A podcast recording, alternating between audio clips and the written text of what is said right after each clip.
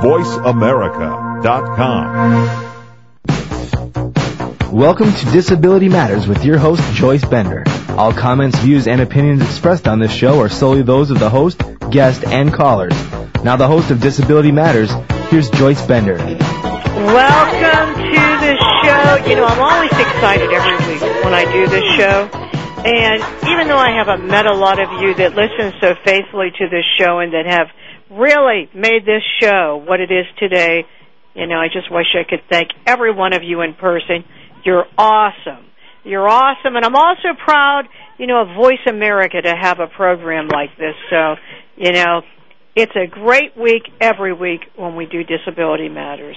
And for me, especially this week, I am so excited to have a really, really great coach on the show and one of his starting players, Jose Leep.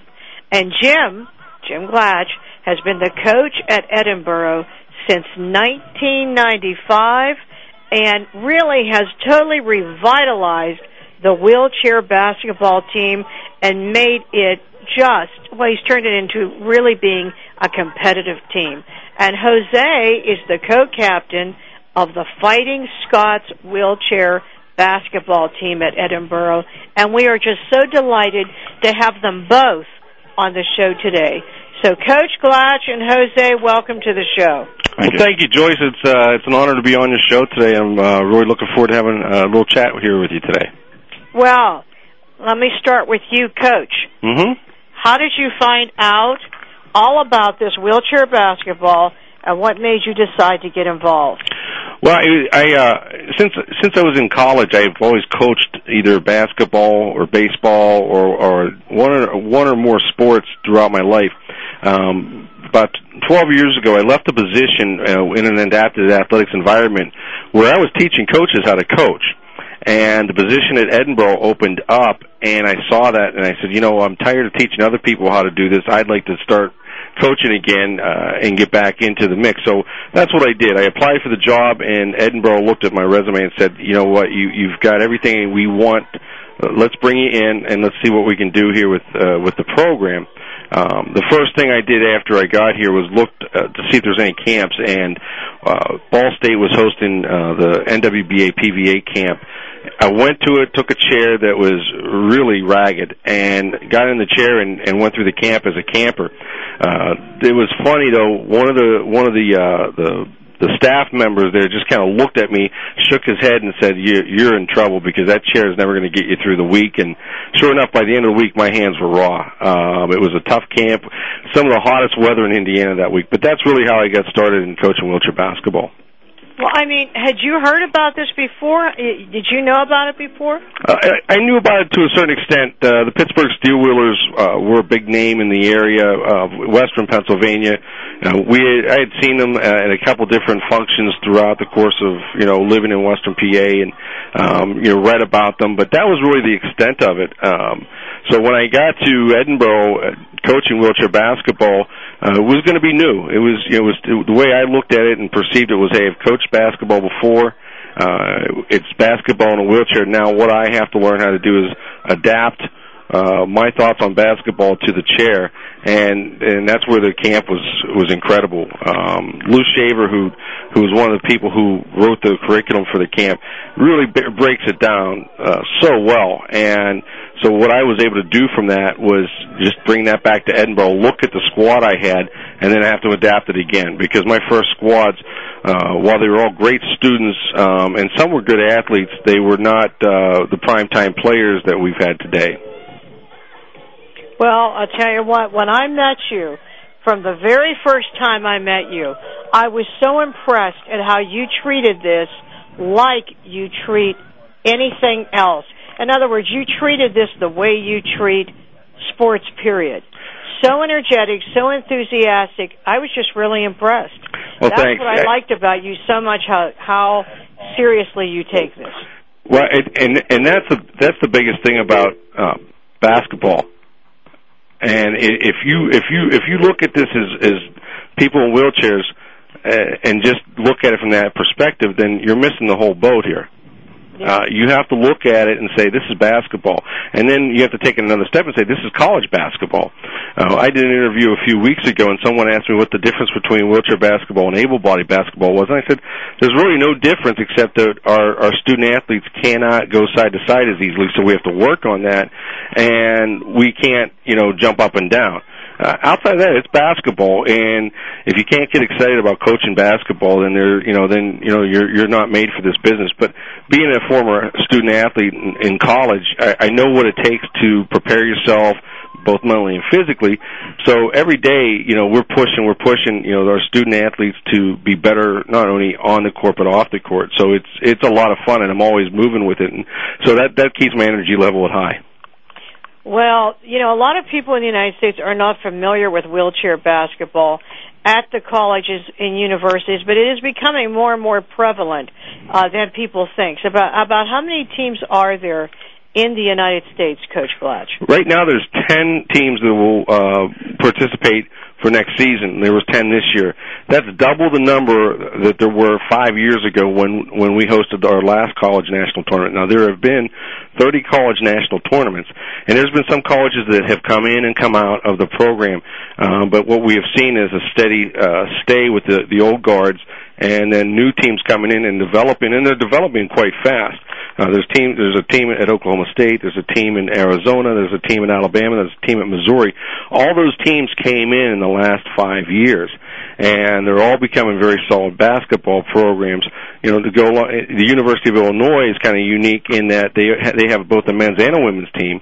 And while Alabama and Arizona both do as well, the Illinois men and women both play in the college division, and the women are very competitive. They're very good athletes, and you know a lot of those women who play on that team participate on our U.S. national team. So, you know, that what happens there is besides playing other women's teams, they're getting a chance to play the men's college teams, and it's only not only helping them become better, but it helps our our U.S. team uh, be better.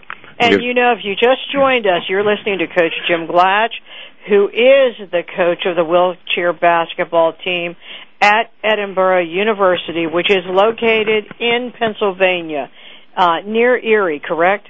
Yeah, we're we're in Erie County. We're about probably 15 minutes from Erie, and uh, you know it's it's a gorgeous campus. I mean, if, if people who've never been to this this part of the country, um, you know, they look at it and, and probably all they ever see on a weather map is the snow that we get in, in January and February. But um, Edinboro and, and the campus itself is just gorgeous. Uh, you get all four seasons up here but the it, the way the way the, the the university is designed, um, it is set up perfectly for individuals in chairs. Um, it's it's one of the top uh, campuses in the country for not only accessibilities but programs we offer here. And uh, so there, there, it's there's a lot of things that we offer here at Edinboro University to make individuals with disabilities at a college setting successful.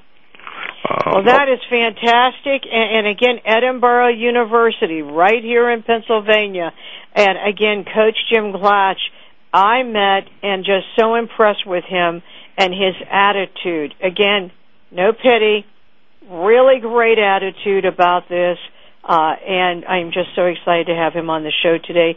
But he wanted to have with him one of his superstars. So we have a student also on the show today Jose Leep from Edinboro University, who is the co-captain of the Fighting Scots wheelchair basketball team. Jose, welcome to the show. Thank you, Joey. Thank you for having me. Um, it, it's a pleasure to have you. Jose, for our listeners throughout the world, how did you first get involved with wheelchair basketball? Um, I first got involved. It was uh, the early '90s. It was uh, my mom and I were having uh, dinner at McDonald's, and we just saw this kid there. He was in a wheelchair, and uh, we started talking to him, and we come to find out that he he played um, on a team and he was involved with uh, wheelchair sports. So um, he we just talked for a while, and then he told us uh, that uh, we should come by for a practice and check it out. So so we did, and then I've been hooked on it ever since. Oh, that is awesome! And you are a student at Edinboro, and you're also on the team. Mm-hmm. Um, I think is your major Spanish, correct? Yes, it is. All right. And are you a senior now, Jose? Yes, I am. So you're soon going to be graduating then? Yeah, this May I'll be graduating. And where are you from originally? Originally, I am from Colombia. And here in the United States, where do you live? Uh, in Indiana. Indiana. Yeah. Well, okay. Well, see anyone listening to the show? Here's a great candidate on the phone right now. well, Jose, for our listeners, tell me, wheelchair basketball, how has that helped you grow, and what does it mean to you personally? Well, it, uh, it's helped me grow, and that it's given me uh, self confidence to just you know go out there and uh, pursue my goals and don't give up. And uh, it means a great deal to me just because uh, I'm allowed to express myself in a wheelchair. So I mean, that means a great deal to me. Just to be able to be yourself. Yeah. Okay. Well, we have a question here from emailed from one of our listeners for you, Coach Glatch, and the question is, uh, Coach Glatch, I would like to ask you, as a parent uh, of a child with a disability, do you have any advice of what you can do to encourage high schools to do something with including people that are interested in wheelchair basketball? And that is from Mary in Pittsburgh, PA. Well, that, that, I'm glad to hear that. One one of the things that uh, that I try to do is uh, I have a, a basketball camp July 29th through August 3rd right here on on campus at Edinboro University. And what I've tried to do through the school districts and through the IUs is send out my camp information, and then I encourage uh, the, the the school districts to to get that information out to potential students who who could become involved with the camp, and from that then help their area grow.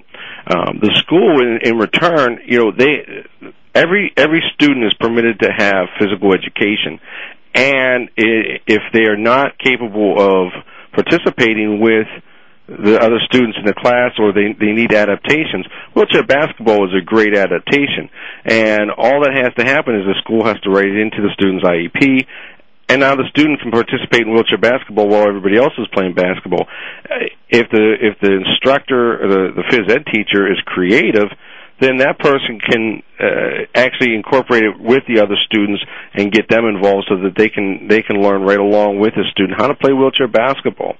Um, I think that's probably the first thing. The second thing is what I would love to see long term is all the school districts start looking at a way to develop a, a, a regional team to help you know wheelchair basketball grow in the state of Pennsylvania. The state of Pennsylvania has probably one of the one of the smallest groups of wheelchair basketball players as far as youth are concerned in the whole country. Uh, Philadelphia has the only youth team. Now Pittsburgh, through John Sikora and Chaz Kellum, are slowly working on a junior program. They just had a, a clinic this past uh, Saturday down at the Children's Institute, and they were they'll be doing that every Saturday uh, throughout the course of the year. So that is another way uh, the schools can help us get people involved.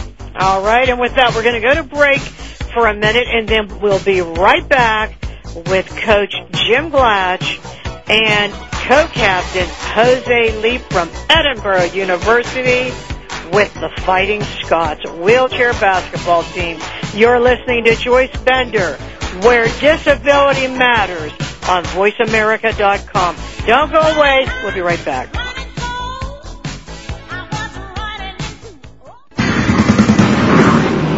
VoiceAmerica.com, your news talk information radio network. Albert Einstein once said, nothing happens until something moves. Well, your movement towards realizing a dream, making a long-lasting change to your life, or simply putting a daily smile on your face is just a click away. Tune into Maximizing Life with Scott Chesney and free your mind, open your heart, and ignite action in your life. Host and commander in change, empowerment coach, and international speaker, Scott Chesney shares his insights to making the most out of your daily lives. Scott interviews people who are maximizing their lives, the most recognizable transformationalists and leaders around the world, as well as those hometown heroes that move, touch, and inspire the best in all of us. Stay tuned into Maximizing Life for Scott's one-on-one coaching with callers. Maximizing Life with Scott Chesney broadcasts each Monday at noon Pacific, 3 p.m. Eastern on the Voice America channel. Maximizing Life with Scott Chesney, inspiring you to live life with passion, purpose, and limitless potential.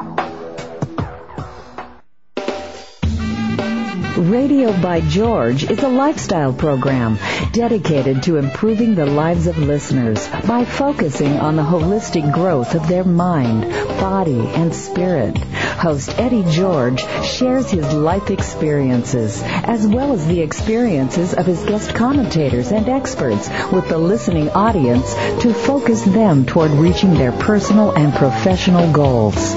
Tune in every Monday afternoon at 1 p.m. PST 4 p.m. EST to Radio by George on the Voice America channel and learn more from the life experiences of a man who went from being a somewhat unruly kid in the streets of Philadelphia to a retired professional athlete who has become a role model for not only young people but for businessmen and women globally. Plan to spend your Monday afternoons with Eddie George and his empowering talk radio show, Radio by George. That's every Monday at 1 p.m. PST, right here on the Voice America channel. VoiceAmerica.com. If you have a question or comment, call in toll free at 1 866 472 5788. Now, please welcome back the host of Disability Matters. Here's Joyce Bender. And welcome back. If you just joined in right now, we are today have as our guest Coach Jim Glatch and co-captain and student Jose Leep from Edinboro University and the Fighting Scots wheelchair basketball team.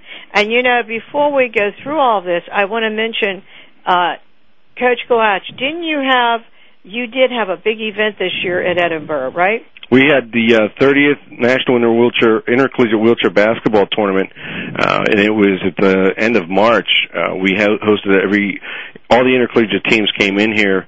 Um, we were seeded throughout the course of the year based on our win-loss record against each other. Um, what, what was really neat about it is we came in as the number three seed, which was our our highest finish ever for the regular season, and uh, with that, we we had to open up against the University of Arizona, who was the number six seed. Uh, we played a really good basketball game. Arizona played a really good game, but what was really impressive was we had a packed house, uh, and most of my players have never seen that many people atten- in attendance to watch wheelchair basketball. Uh, by winning that game, we we got back to the semifinals for the fourth year in a row, and we've never won a semifinal game. And so going into that game, our expectations were high, uh, but we knew we were playing the University of Illinois, who, you know, throughout the course of the year, it's been back and forth with the two teams. Uh, it's been great competition, and uh, the, the the crowd got to see a great basketball game. Uh, you know, Illinois went up early we came back and tied it up, and then we pulled away late, and we won our first semi and went went to the championship game for the first time ever. So it was a lot of fun this weekend, and again, it was in front of a packed house. And the championship game was against the University of Wisconsin Whitewater, and again, it was a nice basketball game. For the first half, it was back and forth. It was five points at halftime, but uh, Whitewater hadn't lost all year. Uh, their depth and, and size really got to us. Uh, some outside shooting, and uh, they won the national title. But I was extremely proud of my guys uh, the finish second in the nation is is really a long ways away from where we were 12 years ago when I first started the program. And wow, that is great! Congratulations. Thank you. That's Thank you. really good. So it was it was a lot of fun, but I think as impressive as, as our team was and how how well all the teams that came into Edinboro that weekend played uh, was, was the fan support for uh, for our team because all three of our games were were packed, and it was just you know as the as the students got adjusted to the fans as well as the game, uh, they played better as well, and it was it was a lot of fun to watch my players play. But you know after the game and realizing how many people were actually in the stands because as you're coaching and as you're playing, you don't recognize it a whole lot. You see it at the beginning of the game, and then you try to zone it out so you can focus on the game. Uh, then after the game, especially after we beat Illinois, uh, we got the fans rushed the floor. I mean, and it was so cool for the for the players to experience all of that. Um, they were signing autographs. It was it was families were there, and it was just a really emotional time. It was a lot of fun, and it was it was uh, for for my three seniors, but for my whole team, I was just very proud of them and very happy for them. Wow, that is so exciting. Oh yeah. Oh, yeah. that is great. Yes, I'm sorry I could not be there. Actually, the coach invited me to be there, um, and I could not go. One of my young managers did go and speak Mike Agus for me, which I really appreciate that he did that. Uh, but I had a little accident and broke my leg. But uh, I'll be back to one of these events in the future. How is your leg? My leg is much better. Yes, I'm moving right along. But you know, as I told someone the other day, I'm still wearing this boot cast, um, and I told my listeners all about it when it first happened. I'd fallen down steps and and broke the fibula bone in my leg. Uh, but you know what? Uh, I am. I have epilepsy. I have a hearing loss. So I already am very familiar with disabilities. But let me tell you that traveling on an airplane with a wheelchair is an experience you must have that experience to appreciate what people who use a wheelchair go through. Because you have to wait, it seems like forever till they come and get you off that plane. you know what I mean, Jose? Mm-hmm. I know what you mean. Oh, that is so terrible. And Yeah. you know, so many other things, but um you know, but I'm just fine. But I'm really glad you had that. That that is really great and a great accomplishment, you Thank know, you. for your team. Oh yeah, it was, it was, it was, it was a lot of fun. I mean, we, our players put a lot of time and a lot of hard work into every season, um, and every game. The preparation for it was, uh, was incredible. But I think what happened was it, it, it stems back to late last season when we lost in the in the semifinals. You know, there were players such as Jose and, and, and Mike Looney and Jason Matthews and Bryce Duty and Tommy Gray, the five guys that were returning, and they just kind of had a purpose. You know, their their purpose was even stronger than normal. That they wanted to play in that championship game, and they felt um, that they had cheated themselves. And and then honestly, the Texas Arlington team last year that won the national title, who beat us, you know, they weren't going to be denied last year. They were a very good team. They were led by a kid named Mikey Paye, who's an incredible basketball player. Um, so these guys worked hard. Most of them spent the summer up here, worked together. Um, I give them summer workouts. They did some of that along with some of their own stuff, and just the I think the bond between those guys became so strong that that we saw it out in the court uh, throughout the course of the season. You know, we had our ups and downs, obviously, as every basketball team does, but we we maintained a focus that it just, you know, if we lost a game, and, and we really only lost to two teams all year, Whitewater and Illinois were the only two teams that could beat us all year. We could go back and say, okay, what did we do wrong? How do we correct it? And we did it. And the next time we were able to play, especially against Illinois, we were able to, to make those adjustments and changes. But um, you know, a, a lot of the credit for for our successes here has to go back to our co-captains and and our players because they just put the extra time and effort in without me being around, along with the stuff we do on the court every day in practice. Well, that is great. Jose, we have a question for you from Tony in Ohio. Okay. And the question is, Jose, tell me when you first start playing wheelchair basketball, how important is it to have a really good wheelchair? Hmm. Hmm. Oh, that's very important. You know, I had to make sure your wheelchair works properly and that, you know, it's up and running. I mean, I always maintained it and just cleaned it and, you know, try to get fitted. It's good to uh, be strapped, you know, so you can control your chair and everything. So I say it's very important. Yeah, I would have to think that would be very important also. Because, you know, just so you know, don't be thinking that this wheelchair basketball is, you know, in any way, shape, or form for someone who is on the mild side. Right. Because I'm going to tell you what, you get in a wheelchair and you play some of these people, you're going to see one of the toughest, most ferocious playing you've ever seen. I mean, I've seen people play where they knock the other people out of their chairs. I mean, I have seen really competitive, tough playing. Would you agree with that, Jose? Yes, it's very it's competitive, uh, It's very competitive and it's, it is fast paced and uh, you know players usually pushing as fast as they can and they're usually collide into each other and you know when that happens someone's going to fall on the ground. You just got to get back up. I know this because way back in around oh when was it? I think it was around uh, oh oh the year 2000 when I was in Washington D.C. and they were having all these events uh, celebrating the Americans with Disabilities Act and Jonathan Young from the White House asked me if I would be willing to play wheelchair basketball and it was wheelchair basketball team against the White House hmm staff. And I said, "Are you kidding me? I can't get this ball in standing up. I'm never going to get it, you know, from a wheelchair." And he he really was kidding around with me. And out came the White House staff, and they had on their shirts and ties, and I thought, oh, oh, you're going to really get killed, and, and and and they did, they did get killed, and they had no idea, you know, what it was like. But I'm telling you, you have to be in really tremendous condition, hmm and you know, really take it seriously because it is, it is a rough and tumble game. Wouldn't you agree with that, Coach? It's it's incredibly rough and tumble. You know, it's funny because um, as a coach, my one of my jobs, although the officials will tell you it isn't my job, is to to maintain some control not only with my players, but you know, I I get on officials a little bit. Uh, and if any of them are out there listening, they're probably having a good chuckle on that. But you know what happens is, as Jose points out, you, you're you're moving at top speed, and then you're trying to turn. Uh, the other team's job is to make sure you don't get by them so that you can score. Uh, there's going to be contact. Uh, It, it, in essence, basketball in general, wheelchair or not, is supposed to be a non-contact sport. But I've never watched a basketball game where there wasn't some form of contact. Um, you know, we had a play this year in the national championship game where you know Bryce Duty's trying to get down to uh, the offensive end and uh, Joe Chambers from Whitewater, who's huge. Uh, the two of them are going back and forth. Joe's trying to keep Bryce out, and you know their wheels just lock up and they flip right in front of the scores table. And you know they want the whistle doesn't blow, so they're both trying to go in. The whistle doesn't blow because Jose's going in for a fast break layup. And so now all of a sudden here comes Joe trying to roll over Hose or over Bryce just to get back up.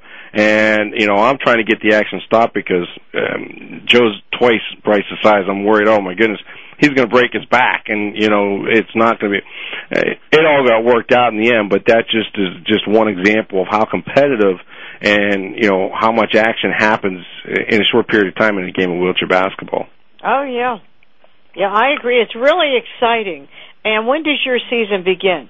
Well, you know, I, I always joke with the players. I, I tell them three weeks after the season's over, we're going to start working out for the next season. And so the guys have already started getting ready for next season. But um, our first game will be uh, we'll go to a Keystone Conference tournament, and it'll either be in Pittsburgh or Youngstown or Erie or Buffalo. Um, the teams in the Keystone Conference, and we'll use that as a preseason tournament for our players.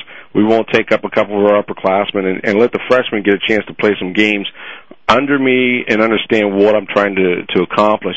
Our first regular season game is November 2nd in Southwest Minnesota State in in Minnesota uh and we'll play uh we'll play the national champs Whitewater, we'll play Illinois, we'll play the Illinois women and we'll play Southwest Minnesota State.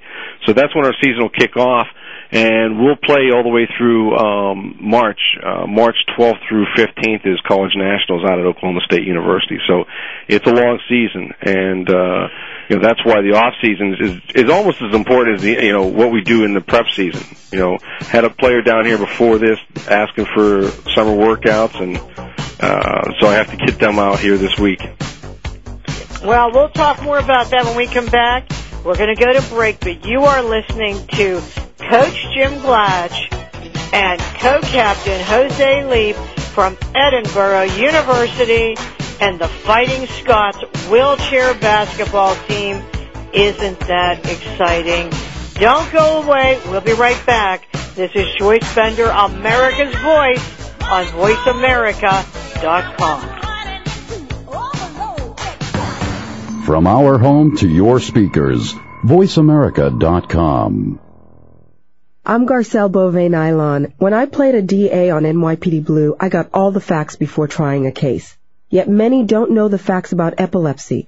There are two and a half million Americans with the condition, and one in ten Americans will have a seizure in their lifetime. People with epilepsy want to lead normal lives, but too many of us don't know what epilepsy is or what to do if someone has a seizure. To learn more, visit epilepsyfoundation.org or call 1-800-332-1000. Ever wonder what are the favorite travel destinations of the Hollywood jet set? Where do celebrities like to go when they aren't walking the red carpet? Tune in to Traveris Celebrity Travel Talk with President of Traveris, David Manning, and Lisa O'Hurley, golf aficionado and wife of actor John O'Hurley.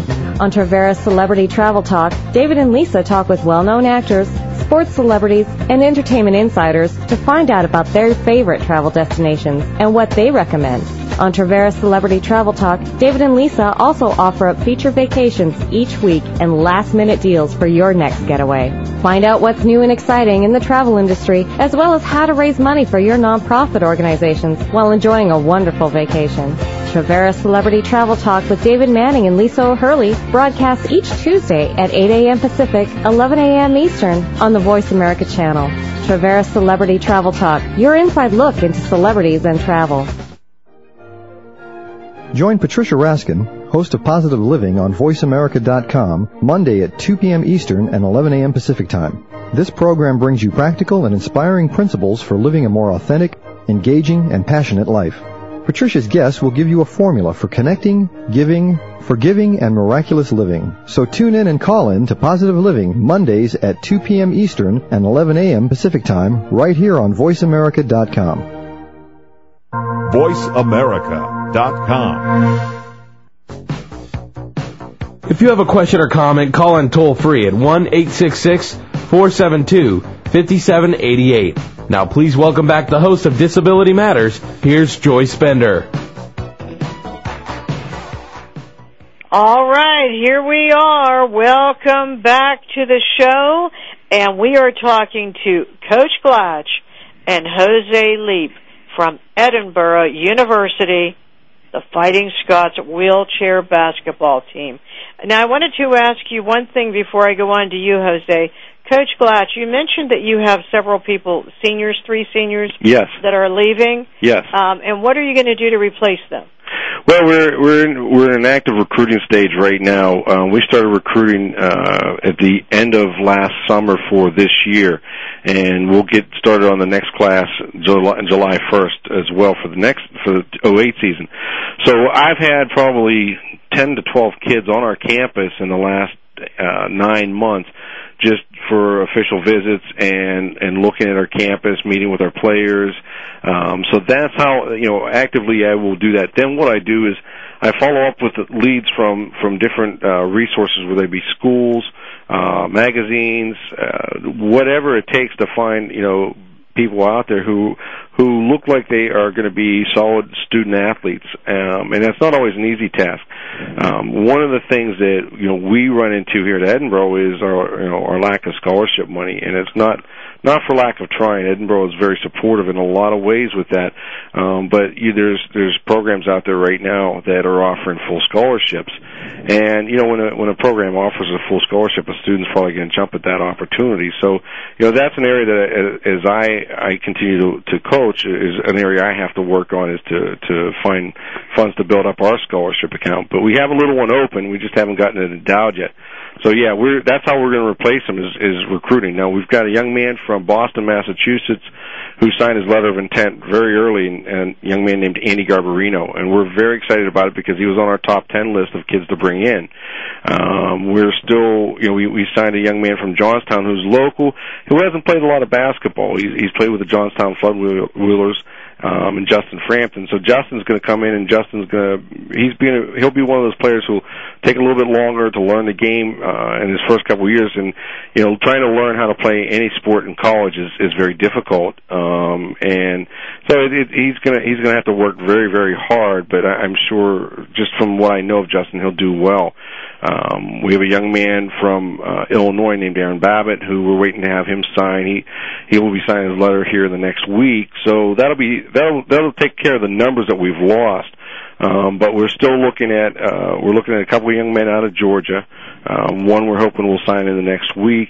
Um, we're, there's a young man out in Minnesota who's who's got it down to three schools right now. It's us and two other schools. I spoke with his father last week, and you know he this young man. His name's Casey Stelter. Casey is just a is a impressive young man. He's got uh, he's got incredible values. Uh, he's a hard worker. He's a good student. Um, he'd be a perfect fit here at Edinboro University. So we're hoping that we can uh, get Casey to come into Edinboro, and and I think if we get Casey and, and one of the young men from uh, Georgia, and then we're also looking at a young man in D.C who I received, who I recruited some years ago, and he decided to stay home and go to community college for a couple of years.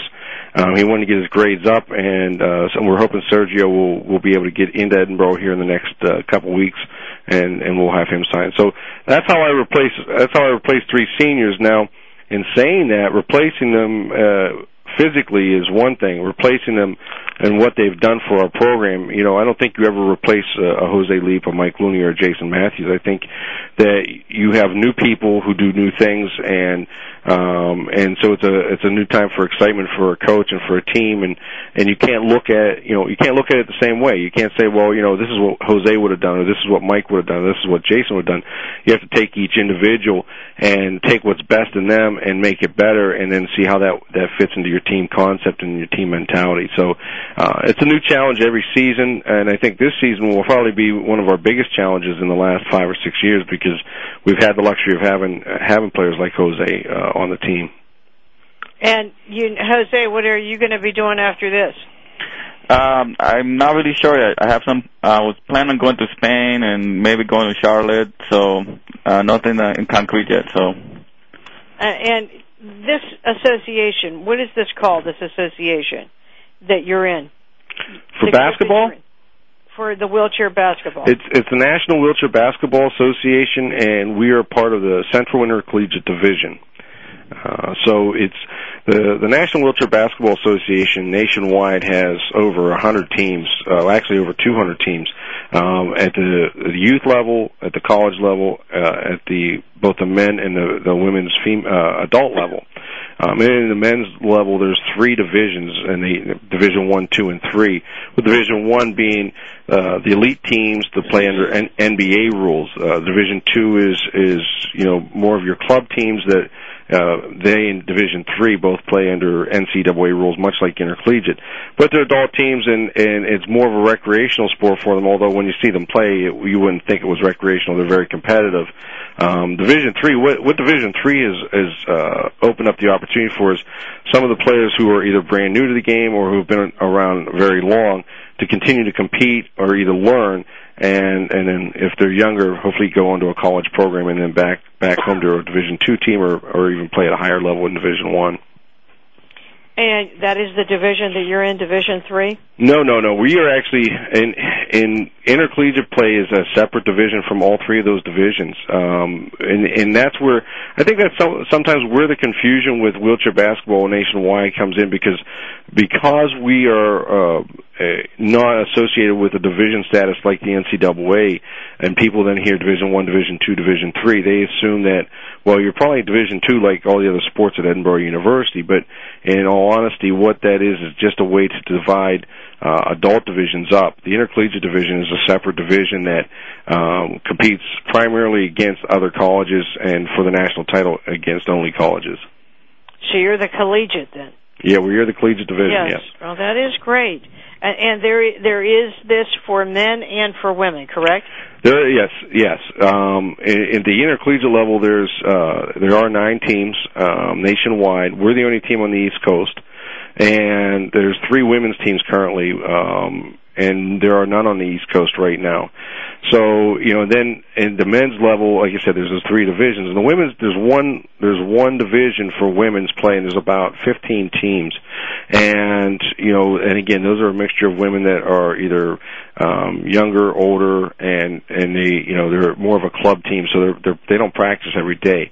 Uh, the big the big significance with the intercollegiate division is not only are these student athletes, these are full time student athletes, and all the programs practice and and follow the guidelines of the NCAA even though we're not governed by the NCAA, we follow the practice guidelines. So we, we're allowed so many hours a week of practice. Uh, I use as much as I can.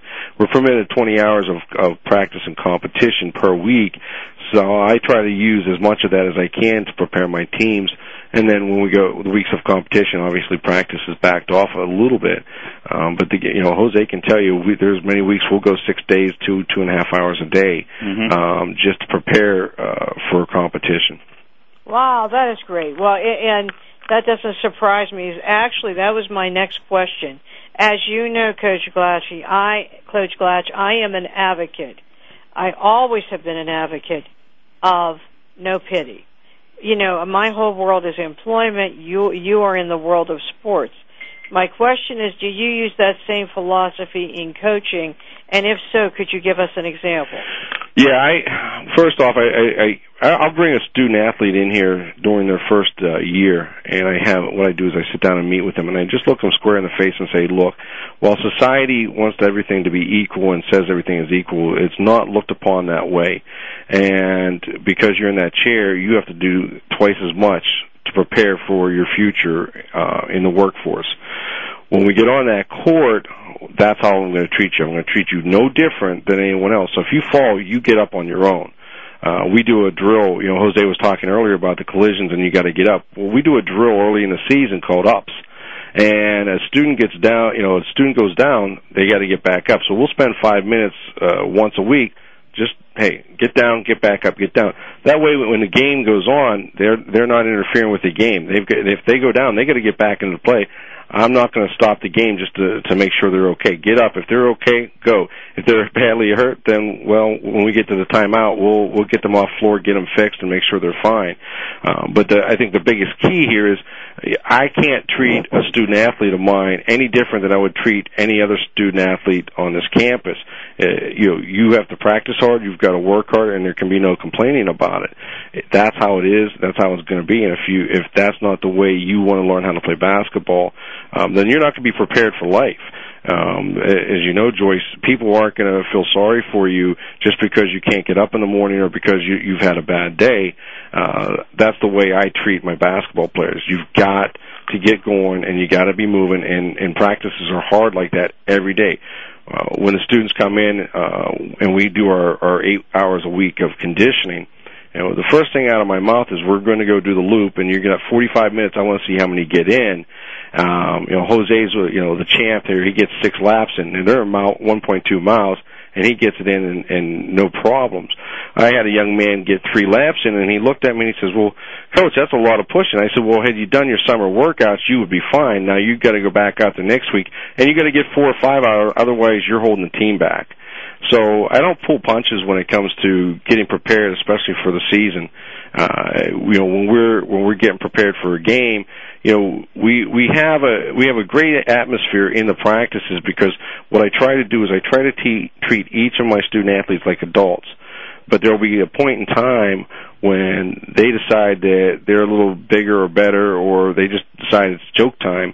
And so at that point in time it's we go to the line we start pushing and we push as a team. And what I point out to the players is hey look you know if one person goofs off it affects everybody else on the floor you guys all push because of that one person's mistake. And my my hope is that they look at that player and say, okay, fine, you know, don't do that again. We don't want to push on your account. And and we're not talking one down and back. Usually we start with five, and if it keeps going, it, it ends up at twenty or thirty. And you know, some people would look at me like, hey, you know, it, it, this guy's a nut.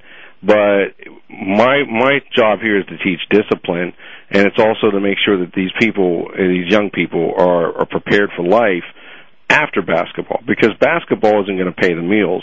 It's not going to pay the bills. It's it it's not a career per se. They have to be prepared to go into the workforce and they have to understand that discipline when they go into the workforce.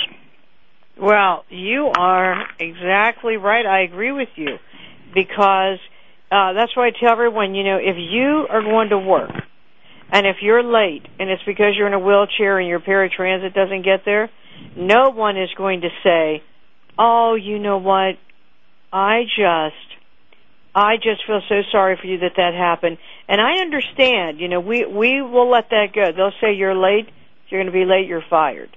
You know, that is how it is. So, actually what you're doing preparing people is also preparing them, I believe, for a great opportunity employment. I'll tell you, that's one of the reasons I partnered here with Coach Glatch as you all know, I have openings across the United States for people with disabilities. And sometimes people with disabilities are afraid to relocate.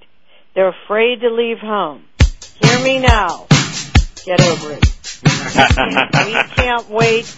We can't wait for those walls to come down. You know, those attitudinal barriers. We still have a 65% unemployment rate. The walls aren't coming down. We've got to go through the walls. That's why you have an opportunity to go to Edinboro and you live in another state. Don't ever let that be the thing that stops you. We'll talk more about that in a minute when we come back.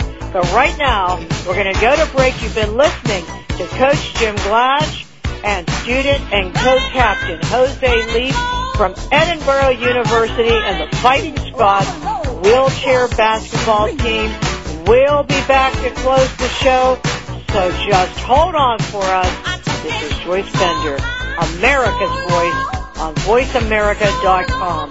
We'll be right back. Conversation at a click of a mouse. VoiceAmerica.com.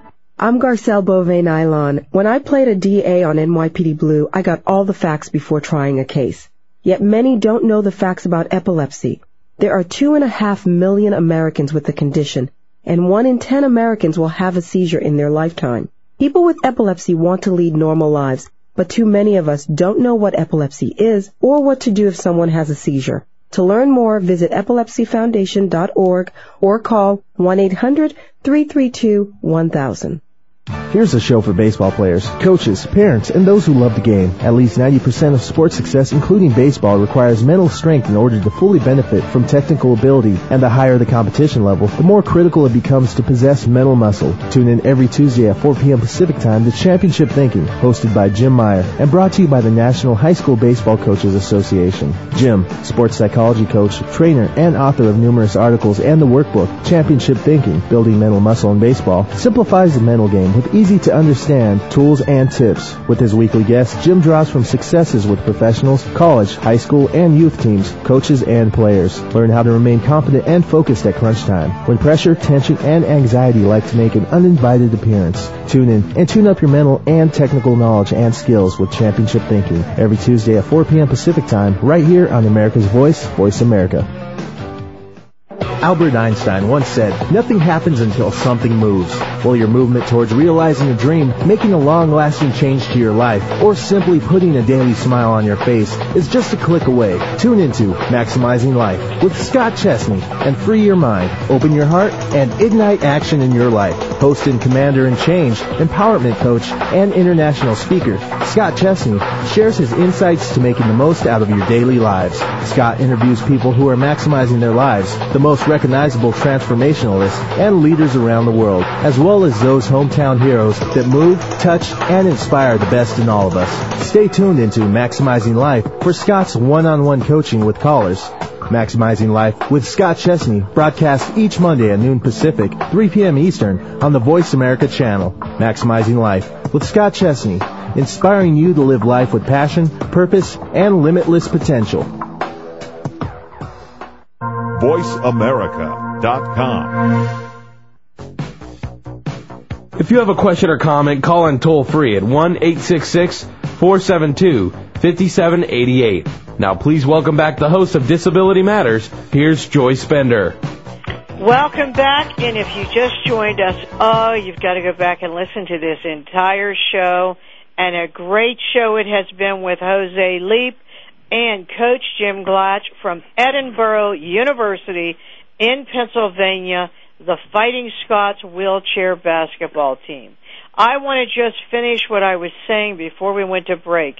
If you are living anywhere in the United States uh, and you are a young person just, you know, thinking you're leaving uh, high school looking for a college and you want to play wheelchair basketball, well, first of all, this Coach Glatch is out of this world. So. I'd go with him in a minute. But number two, you know, don't let it be that the reason you don't go is you're afraid to leave where you live. That's foolish. Because guess what?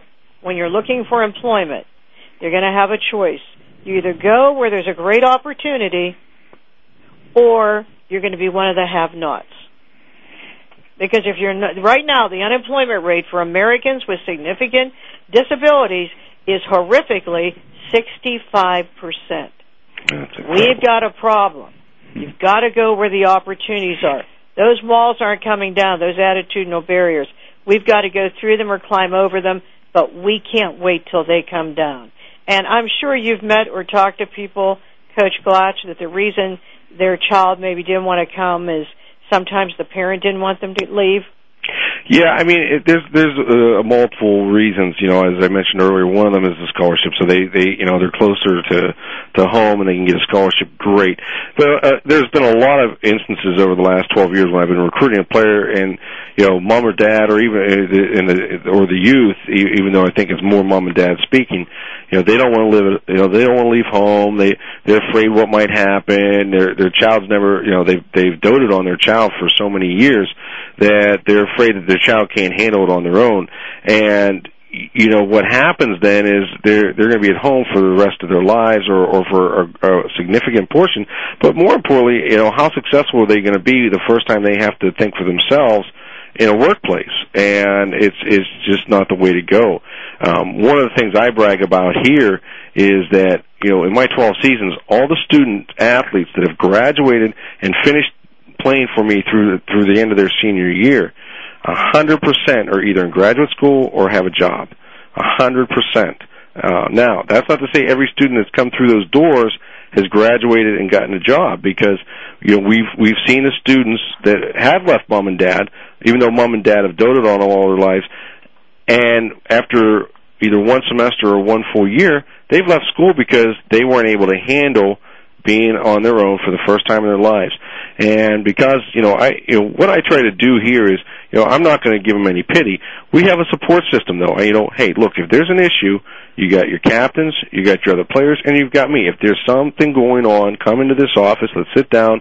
Let's work through it. I can teach you how to work through it, but I want that student to be able to work through it for themselves because, again, they're going to have to do this stuff on their own when they graduate if they want to get a job. Mm-hmm. Um, and so that's kind of one of the things that I, you know that I look at and say, you know, if if they can get here and they can they can work hard both on the court and in the classroom. I'm pretty sure they're going to do well in the workforce because what I've seen so far to this point is success from those student athletes. Which is so awesome. And I have to ask you, Jose, when you are looking at other people joining your team, since you're the co-captain, what traits are you looking for in other teammates other than, of course, the ability to play basketball? Mm-hmm. Um, well, I look for a commitment and dedication. You know, they have to uh, show up to practice on time, and they have to get their lifting in and do fundraisers or whatever is required for them to stay in the sport. And uh, also, uh, I think a personality, a friendly personality, that's key for me. And you know what I love about this? All these things you were saying are exactly what they look for in the world of work because you've got to be at work on time, you've got to be dependable, and you've got to have a good attitude. Mm-hmm. Same skills. That's what you're talking about, Coach. See, it's very similar things that you're learning that you will, you know, use when you go on uh, in your career. So, Coach, if there's someone listening to the show today and they want to try this but they're afraid, uh, do you have any advice for them? Well, yeah, I, the, the first thing I would tell them to do is is get a hold of me, and you know, I I would invite them up to our, our basketball camp. Um, we have, uh, you know, we have a basketball camp July 29th through August 3rd, and what I do so that everyone can be successful at the camp is I run two tracks. I run a novice track, which is for first time players or young players who haven't been to camps before, they've just started playing or have never played at all in their entire lives. And then I have an advanced track for those players who've been playing for a while, been know a lot of camps, and they're they're more developed. That way, the, the there's no intimidation factor from from a, a young player who's trying for the first time. We had a young lady last year who contacted me. She was 12 or 13 years old, and she wanted to learn how to play the game. And so I, I told her parents about the camp. You know, they were a little worried because she was so young. So they said, "Can her grandfather come up just to make sure everything's okay?" So we set it up so that grandpa could be here, and she's playing this year with the Pittsburgh uh, Steel City Stars, the Pittsburgh's women's team, uh, and and because of that, because she wasn't afraid to get a hold of me, because her family wasn't afraid, she she learned how to play basketball. She'll be back at camp, I'm sure of it this year. Um, so that's that's one of the things. The other thing too is the cost of the camp seems significant, but when you look at other camps across the country for any sport, it's significant. And wh- what we're we're we're slowly finding out is some people are starting to donate some money for scholarships. So we have some scholarships for the camp this year that we haven't had in the past, and this is just coming out this last week. So if people are afraid that they can't afford the camp, there may be some money out there for them this year so that they can come to camp. And I think then the third thing is, well, we don't have our own basketball chair. Well, being a wheelchair basketball program, there's there's students that, like I say, they they don't stick around as they should to get their degree. So we have extra basketball chairs here as well. So there, there's no excuses to not come to a camp like mine in Edinboro to learn how to play. Um, the other thing that can be done again, and just contacting me, and I can, if you live in an area uh, over by Philadelphia, you know, I'll get you in touch with the people in Philadelphia to get you started with that program. If you live in Pittsburgh, I'll get you in touch with John and Chaz so you can do that. If you live up in the Erie area, I'll come visit you and I'll show you how it has to be done and help you recruit other kids in the area because that's I feel part of my job is to help the program grow. If you live outside the state and I know of a program close by, then I'm in close contact with them. Well, here we go. This show went so fast. We're already to the end of the show, but we cannot end without a message from both of you for our listeners. How about from you, Coach? Well, the biggest thing is that you know if you're if you you're looking at playing wheelchair basketball, do it. Don't sit back and wait. Get out there and get involved. Um, and if you have any questions, uh, get in touch with me, 814-732-1875, and I can take care of whatever you need for wheelchair basketball. And how about you, Jose? Oh, I agree with Coach. If, uh, if you have a chance to, you know, try wheelchair, uh, wheelchair basketball, wheelchair sports, just go out there and give it a shot, and you might end up surprising yourself. Coach Harold Jones, the famous high school coach from the movie Radio. I'll leave you with his quote. People with disabilities should always raise the bar for their dreams. And isn't that exactly what Coach Jim Glatch and Jose Leep are doing? I wish the best of you, best to the, to the Fighting Scots, and thank you for being on our show, both of you. Thank you, for having us, and uh, look forward to talking to you again soon. All right, and to the rest of you, all my great listeners, we'll see you next week on VoiceAmerica.com where disability matters. See you then. Voice America would like to thank you for tuning in. Please join us next Tuesday at 11 a.m. Pacific Time for another installment of Disability Matters right here on the internet leader in talk radio, VoiceAmerica.com.